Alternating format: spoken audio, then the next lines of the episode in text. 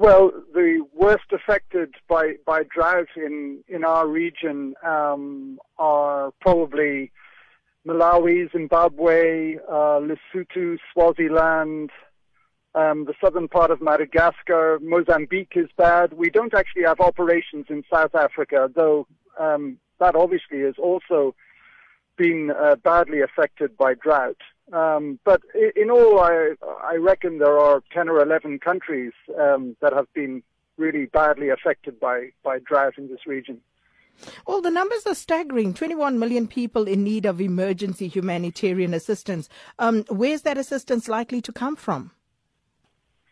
Well, it will come from the governments themselves. It will come from the United Nations World Food Programme and other UN agencies, um, non-government organizations, and so on. But you're right. We reckon it's it's certainly the worst uh, food security crisis in the region for more than two decades. And what kind of help would be needed in the immediate term? Well, the sort of uh, first line of, of assistance comes by way of food distributions um, and, where possible, where markets are operating cash distributions. Um, and then more longer term, we're scaling up our other operations, everything from what we call resilience uh, building projects to help farmers become better equipped to deal with climate change. So, for example, they will work on asset building schemes, improving, fixing up dams, water irrigation systems. In return for their labor, we give them food or, or cash. Um, so that's um, that's one way. Also, you know, just um, shoring up our uh, safety net programs, school feeding for kids, that kind of thing. Um, all these things help. And uh, you spoke about governments, obviously, as the first line, but what can ordinary citizens do in order to help?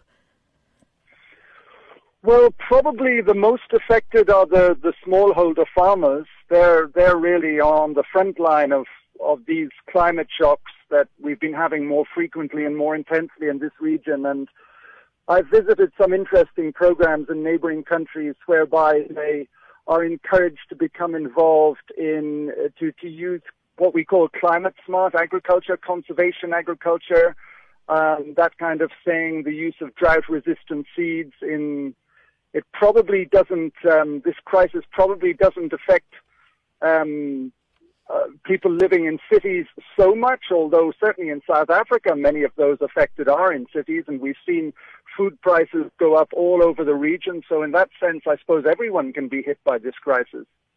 And uh, if people wanted to help, who can they get in contact with, or is there a contact center where they can offer assistance?